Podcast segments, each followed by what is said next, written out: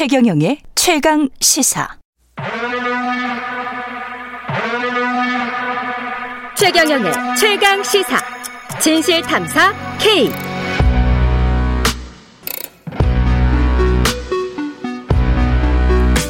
네, 뉴스 속 사건의 진실을 깊이 있게 파헤쳐보는 시간입니다. 진실탐사 K, 현근택 변호사 그리고 최단비 변호사 나와 계십니다. 안녕하세요. 안녕하세요. 네, 안녕하세요. 예, 일단 뭐 공수처가 어제 윤석열 어, 고발 사주 의혹과 관련해서 이게 검찰의 고발 사주 의혹이라고 아직까지는 명명해야 될 것 같고요. 예, 어, 대검을 압수수색했네요. 그렇죠. 아마 음. 뭐. 이게 지금 고발 사주만 염두에 둔 건 같지는 않아요. 예. 왜냐하면 그 같은 담당 부서에서 판사 사찰 문건도 작성했다는 의혹이 있으니까 음. 이제 관련 수사를 하는 거 아닌가 보는데, 근데 이제 사실 고발 사주 사건 같은 게 넘어야 될 산이 굉장히 많죠. 예. 지금 왜냐하면 조성은 그 위에 김웅이고, 음. 김웅 위에 손준성이잖아요. 예. 그 위에 어찌 보면 권순정이고, 예. 그 위에 한동훈이고, 예. 그 위에 윤석열인데. 지금 제가 예. 보기에는 김웅하고 손준성도 못 넘고 있어요. 예. 그 위에 넘어가야 지금 지난번에 아마 이제 대변인 공용폰 음. 얘기하는 거 보면 이제 그 위로 넘어가려고 했던 것 같은데, 권순정과 대변인 예. 그것까지 못 넘어갔잖아요. 아, 그게 그 이야기였습니까? 그러니까. 그렇죠. 왜냐하면 그 당시에 뭐 서로 통화하거나 이런 것들 내용들을 보는 거니까. 대변인 공용폰을 통해서 혹시 그때 사월 삼일 전후에 그게 오고 갔는지. 있거나. 그렇죠. 아. 근데 이제 그 위에는 누가 있냐면 음. 한동훈 검사장 있잖아요. 그렇죠. 이분도 핸드폰 아직 그. 옛날에 이 사건 관련해서 핸드폰 네. 아직 못했잖아요. 그럼 결국은 압수는 했는데 그걸 풀지를 그렇죠. 못하고 뭐 있는 거죠. 그러니까 네. 다 이제 위로 다섯 명이 있는 건데 검사 예. 출신으로는 예. 뭐 이분들이 철벽 방어를 하고 있는 게 아닌가 생각이 들고, 아마 뭐 따로 압수수색을 한 이유는 뭐 그 전에 구월달에도 한번 했었거든요. 예. 근데 뭐 보통은 아시다시피 컴퓨터 그 고발장이 나와야 되는 거잖아요. 음. 고발장을 아직 못 찾았다는 얘기 한마디로 얘기하면 고발장 초안을 예. 못 찾았다. 그렇죠. 예. 그게 검찰청 내에서 했으면은 검찰청 컴, 뭐 컴퓨터라는 거 들고 가지 못하니까 음. 나 뭐 포렌식 하면 나오겠지만, 뭐 밖에서 했으면 안 나올 수 있는 거고요. 또 개인 노트북으로 할 수도 있는 거거든요. 예. 음, 그 다음에 그 당시에 전해준 거를 만약에 뭐 핸드폰으로 했으면 또 못 나오는 거고, 제가 음. 보기에는 아마 이 고발사주 건으로 뭐 밝히기는 쉽지 않은 상황 아닌가 보는데, 아마 음. 그러다 보니까 이제 공수처에서 예.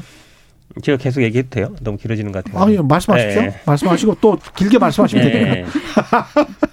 네. 예. 지난번에 이제 그 예. 징계 판결에서 이제 판사 사찰 문건, 판사 사찰 부분이 예. 예, 어쨌든 부당하다, 그리고 직무법이 벗어난다, 그런 판결이 있었잖아요. 음. 그러다 보니까 아마 공수처가 이 부분에 대해서 아마 좀 수사를 하려는 것 같아요. 왜냐하면 이게 판사 사찰 문건. 그렇죠. 왜냐하면 예. 이게 당시에 이제 그 윤석열 총장이 지시했다는 건 나왔고. 음.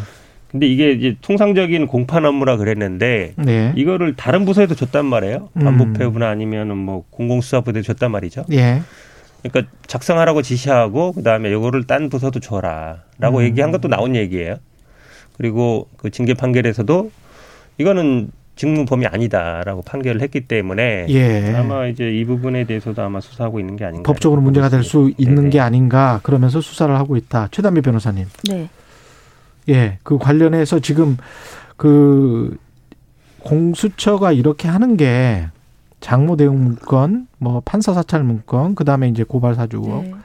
우리가 보통 이제 깊이 있는 취재고 수사고, 사실 한쪽을 깊게 깊게 파면 뭐가 나오면 네. 한쪽을 깊게 파게 되거든요. 네. 그러면 그게 이제 유죄의 가능성이랄지 네. 혐의가 점점 지쳐진다는 네. 이야기고. 네.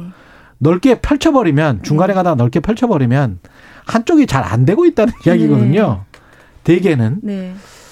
이게 그런 것 같은데, 제가 지금 보니까. 사실 언론들도 그렇게 보고 있죠. 예. 왜냐하면 이번에 이, 이 어제 했던 이 대검찰청 추가 압수수색도 현 변호사님 음. 말씀하셨지만 이게 고발 사주와 관련된 것뿐만이 아니라 판사 사찰 관련 문건이랑 관련된 압수수색이라 보고 있어요. 예. 그게 고발 사주와 관련돼서는 이미 압수수색을 한 두 두세 차례 했습니다. 네, 네, 이번이 네 번째라고 알고 있는데 음.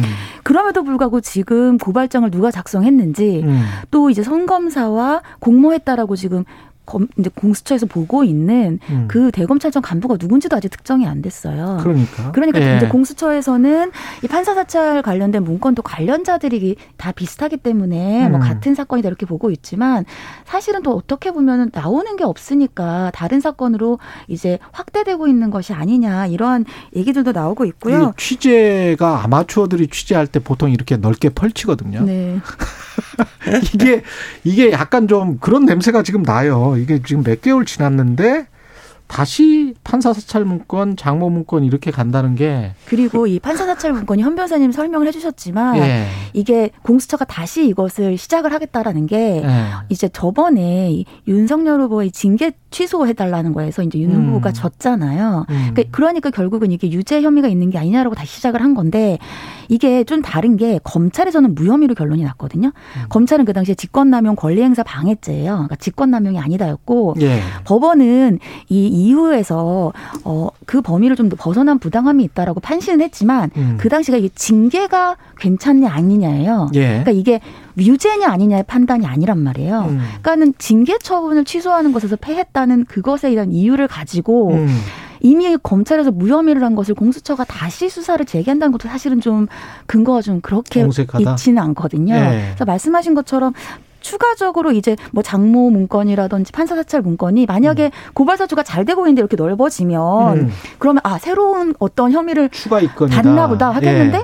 고발사주도 아직 제대로 안 되고 있는데 또 새로 하니까 이게 음. 증거가 없으니까 새로운 그러니까 관련된 사건들로 증거를 얻으려는 것이 아니냐 이러한 음. 이제 좀 눈초리를 받고 있는 상황입니다. 조금 첨언하면요, 이게 아마 검찰에서 무혐의했으니까 문제 없다는 얘기는 사실은 뭐 검찰에서 이거를 수사하기 바라는 것 자체가 오히려 제가 보기에 이상한 거고 예. 공수처의 존재 이유가 검찰이 이런 문제들을 이제 극복하기 위한 것도 말씀드리고요. 음. 저도 뭐 고발사주의 속은 아마 그 철벽 방어하고 있는 손준성, 김웅이 있는 한은 뭐 제가 보기에 수사 쉽지 않다고 보고요. 예. 판사 사찰은 말씀처럼 이제 재판부에서 판 게 있었는데 저는 요 한명숙 수사 방해 부분도 좀 문제가 될 거라고 봐요. 왜 그러냐면 이 부분에 대해서는 사실 한동수 감찰부장 같은 경우에는 어쨌든 감찰은 독립성이 있어요. 음. 기본적으로 한번 하게 되면 그거에 대해서 외부에서 뭐 개입을 못 하는데 예. 그게 가장 좋은 방법이 이제 배당을 바꿔버리는 거거든요. 사람을 바꿔버리는 게 아니라. 이거를 감찰을 하고 있는데 인권부에다 배당을 해버렸잖아요. 예. 쉽게 얘기하면 근데 인권부 그로 배당한 다음에 됐느냐? 안 됐거든요. 한마디로 얘기하면. 그게 결... 그러면 혐의가 뭐가 되는 겁니까? 직권남용이 되는 거예요? 약간 그런 부분이 있죠. 왜냐하면 예. 배당 권한이라는 거는 그 검찰총장의 권한은 맞아요. 음. 하지만 그걸 적절하게 사용했느냐 문제가 되는 거죠. 예. 그다음에 임은정 감찰검사도 이걸 수사하려고 했는데 못했다. 왜냐하면 이 두 분 같은 경우에는 검찰 내부에 있으면서 근데 진술을 하고 있어요. 손준성이나 김웅하고 좀 다르죠. 음. 어, 그렇게 본다 그러면 근데 이것도 뭐 새로 한 건 아니에요. 다 그 전에 이제 조사가 되던 건데 이제 기수, 저 수사하는 부분이다. 어쨌든 검찰총장 있는 직에 본인의 약간 권한을 남용한 거 아니냐. 다 관련된 음. 부분들이거든요. 예. 그런 부분들에서 저는 뭐 수사 대상은 될 수 있다고 하고 하는 게 또 맞다고 봅니다. 서면 진술을 음. 해달라고 보냈다. 그래서 이제 다시 이제 한명숙 전 총리 명예 모해 위증 음. 나오고 있는데 이것도 사실 쟁점이 많아요. 이미 검찰과 법원에서 이제 혐의 없다라고 이미 끝난 사건들이거든요. 그러니까 음. 윤 총장과 관련된 게 아니라 관련 검사들과 예. 관련되어서 그리고 이게 임은정 검사는 자신이 배제됐다 그러는데 그 위에 있는 검사는 임은정 검사한테 한 번도 배당이 된 적이 없다 또 이렇게 진술을 하고 있어요. 예. 그러니까 임은정 검사는 배제됐다는데 배당이 안 됐는데 어떻게 배제가 되느냐인 음. 거고 인권 그러니까 이 중앙지검에 왜 인권과로 보냈느냐 이것도 그때 인권위에서 이건 인권과 관련된 사건이다 이렇게 또 해석을 한 바가 있거든요. 예. 윤 후보 측에서는 그래서 인권과로 보냈다 이렇게 얘기를 하고 있어서 이 부분은 또 조사를 해봐야 알 것 같습니다. 알겠습니다. 대장동 시, 실제요 예. 이 검찰이라는 게 이제 어찌 보면 음. 배당으로 장난친다 그러는. 데 음. 이 사람이 수사하다가 그 수사하는 사람을 바꾸면 말이 나오거든요. 그렇죠. 그럼 이제 다른 방법으로 법원의 배당은 딱 기계적으로 해요. 전자적으로 하는데 음. 검찰의 수사 배당하는 건 마음대로거든요. 다 이런 식이에요. 딱 만약 예를 들어 한동수 검찰 만약에 감찰부장이 아니라 다른 사람이었으면 본인이 말을 잘 듣는 사람이나 음. 본인의 의견 사람이었으면 당연히 하게 놔뒀을 거예요. 예. 어 근데 이, 이 사람이 보니까 어. 검사 출신도 아니고 내 말 잘 안 들을 것 같아. 예. 그래서 바꿔버리는 거거든요. 그러니까 그게 뭐 인권부 담당이다 아니다는 거는 사실은 약간 제가 보기에 형식적인 논리에 불과하다. 실제로는 그... 예, 수사 감찰하려고 아... 하니까 못하게 막는 하나의 방법이 아니었냐. 그건 제가 보기에 웬만한 법조계에 있는 사람들은 다 아는 얘기니까. 저는 법, 뭐 충분히 문제가 될 수 있다고 봐요. 재판 배정 시스템처럼 그렇게 그냥 전자적으로 컴퓨터에서 임의로 그냥 그 부수하면 이렇게 누가 배정이 될지 모르게 그렇게 배정하는 게 공정하지 않을까요? 앞으로 검찰도? 네, 검찰 배당 시스템은 정확히 모르겠습니다만 예. 저 부분은 이제 현 변호사님의 또 개인적인 의견이 포함되어 있는 거니까 예. 배당을 하는데. 보니까 약간 그런 측면이 있어서 왜냐하면 판사들도 그런 말이 많이 나와서 그 전자 시스템을 네. 도입을 했었잖아요. 도입한 지가 꽤 오래됐는데. 검찰은 근데 쉽지 않을 거예요. 예. 왜냐하면 사건이라는 게 예를 들어서 뇌물 사건은 여기 아니면 뭐. 이렇게 나눠져 있는 건 있잖아요. 그렇죠. 근데 네. 그걸 무부자식 딱 나눌 수 없고 그다음에 어. 이거를 경중에 따라도 달리는 경우도 많아요. 관련 사건도 있고. 그래서 사실은 아. 법원은 딱 올라가면 그것만 재판하잖아요. 그렇죠. 그러니까 그걸로 한줄할 수 있는데 수사라는 거는 하나 올라가면 그것만 하진 않아요. 이것도 하고 저것도 하고 이렇게 연결시킬 수 있기 때문에 음. 항상 나오는 얘기인데 이, 음. 이 문제는 제가 보기엔 뭐 만만치 않은 문제입니다. 대장동과 관련해서는 뭐 운명의 한 주다. 언론에서는 이렇게... 에. 이름을 붙이고 있는데 김만배 씨하고 남욱 씨 구속 만료일이 이십이일이네요. 네. 예, 그러면 추가로 뭔가 이것도 조사를 해서 속도를 내야 될 텐데 어떤 상황인 겁니까 이건? 예. 일단은 뭐 모든 언론의 관심은 왜 이재명 배임을 조사 안 하냐 이거잖아요. 거기 공수장에 저도 뭐 계속 이 배임 얘기 뭐 하도만 얘기해가지고 예, 예, 배임 배임 무리하고 있는데 예. 많은 분들이 얘기하죠.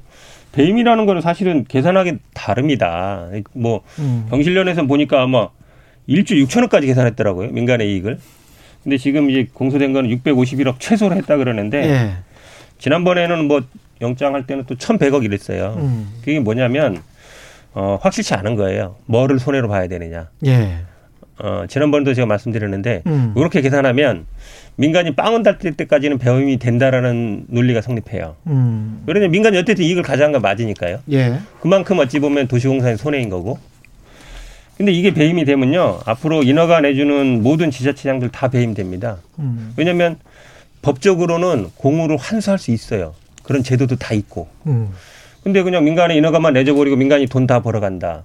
공공으로 회수 안 한다. 다 배임이죠.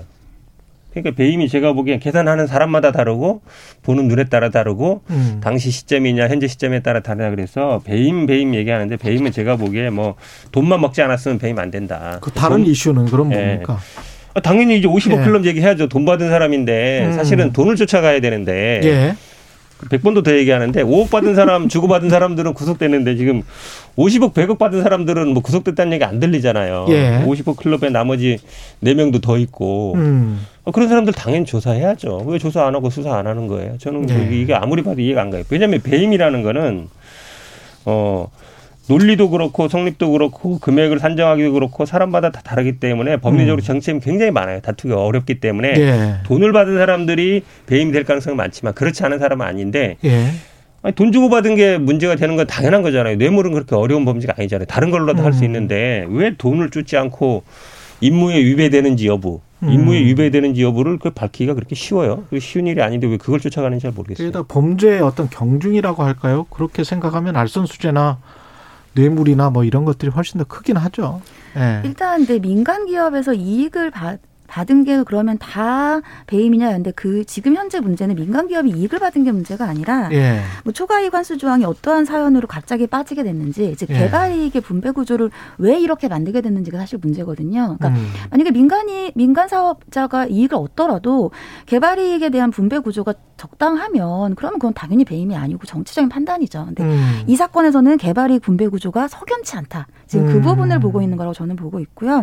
그리고 현재 지금 어, 배임과도 문제가 있지만 이 어, 이 곽, 곽전 의원이죠. 네, 곽전 의원 같은 의원 네. 같은 경우에는 지금 원래는 뇌물에서 지금 배임 수재로 또 이 혐의가 바뀌었습니다. 예, 예. 그래서 그런 부분들이 있기 때문에 지금 자금 흐름과 사용 경위도 지금 파악을 하려고 지금 수사 단계를 하고 있는 거라 예. 그 부분 오십억 클럽이 이제 다음 단계죠. 그러니까 만약에 음. 이재명 후보를 최후로 본다면 음. 오십억 클럽을 넘어서야 되는 거라서 지금 그 음. 부분을 현재 수사하고 있는 것이 아닌가 이렇게 보고 있습니다. 그러니까 이 초과익 네. 빠졌다는 얘기도 정말 수없이 얘기 많이 하는데요. 그러니까 이거는 저는 논의 과정 중에 여러 가지 안을 나올 수 있다고 봐요. 그러니까 확정이익을 최대로 할지. 아니면 오 대 오로 나눌지 네. 칠 대 삼으로 나눌지 아니면 확정이익을 정한 다음에 뒤에 남는 것도 또 나눌지 그런 여러 가지 안들이 있을 수 있거든요. 알 수 음. 있는데 지금 나오는 그 첫 초에 나왔던 보도들은 초과 이익 환수 규정을 넣자고 했는데 나중에 삭제했다. 이게 아니고요. 예. 논의 과정이 있었다. 당연히 나올 거 아닙니까? 음. 확정이익으로 가져갈지 오 대 오로 할지 아니면 초과이익을 나눌지 말지. 초과이익 나눈다 그러면 당연히 손해도 나누자는 얘기가 있어야 되는 것이고 예. 그 얘기를 하는 거기 때문에 저는 말씀처럼 예를 들어서 이거를 당연히 공모 지침에도 넣었다가 나중에 뺀 게 아니에요. 공모 지침 자체 이런 게 없었거든요. 음. 이거를 자꾸 배임이라고 얘기하는 거는 그냥 저는 그냥 희망사항이다. 이게 네. 어제 이재명 후보가 화천대유 관련 비리나 윤석열 일가의 비리에 대한 검찰의 수사가 미진하다는 생각을 떨쳐버리기 어렵다. 이거는 확, 확대해라. 수사를 확대해라. 이 이야기입니까? 그렇죠. 지금 얘기하면 말씀드린 것처럼 음. 아니, 당연히 처음에 아니, 돈을 쫓아가야 돼요. 그럼 지금 제가 아까 말씀드린 오십억 클럽이나 이런 사람들은 나간 돈인데 예. 그다음에 중요한 게 뭐예요? 들어온 돈이잖아요. 음. 그럼 제일 들어온 돈 우리가 아는 거는 저축은행 천팔백억 그중에 부산저축은행 천백억이잖아요. 그게 예. 처음에 시드머니고 그다음에는 어, 피에프 들어온 게 육천억, 칠천억이라는 게 아닌가, 있는 게 아닙니까? 거기에 결국 박상도 의원이 이게 빠개지려고 할 때 다시 만들어준 거 아니냐. 음. 하나은행 컨소시엄에서 그, 그 돈이 있는 것이고, 그 다음에 뭐 에스케이 관련 뭐 그룹에서 뭐 사백억이나 뭐 들어왔다는 얘기 있잖아요. 예. 결국은 들어온 돈을 어떻게 들어왔는지, 나간 돈도 말씀하신 것처럼 정당하게 나간 거 말고 부당하게 나간 돈들이 있는지, 아니면 정당을 가장한 음. 뭐 퇴직금이든 아니면 고금료를 가장한 뭔가 뭐 대가성이 있는지, 그걸 보는 게 우선이에요. 기본적으로 이, 이거는 돈 벌기 위한 사업이었고, 음. 그럼 당연히 돈을 들여와야 되는 거고, 그다음에 그 돈을 가지고 어떻게 써야 되는 거잖아요. 그 돈의 흐름을 쫓아가야 되는데 제가 보기에는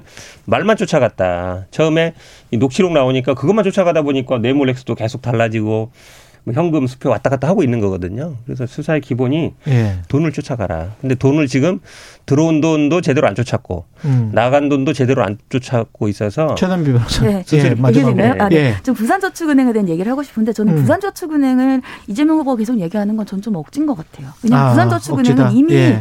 이천십일 년도에 수사 다 했고요. 음. 그 당시에 팔십여 명 처벌도 했고요. 관련자 음. 조사 다 했습니다. 예. 저축은행이 그 당시에 문제가 안 됐다라고 한 게 이 저축은행 자체가 투자하는 게 법 위반이에요. 근데 음. 그때 봤을 때 그렇게 투, 조사를 했는데 결국 수사 결과는 그냥 단순 대출로 나왔기 때문에 그 당시에 예. 수사를 안, 수, 그러니까 혐의가 없다라고 나온 거지. 이걸 그때 수사를 안 했다. 그래서 결국 이것이 대장동의 무슨 원인이 됐다. 이렇게 얘기하는 음. 것은 저는 자신에게 온, 쏟아지고 있는 의혹을 다른 데로 전환시키고자 하는 것 같은데 음. 그 전환이 쉽지 않을 것 같습니다. 쉽지만 예.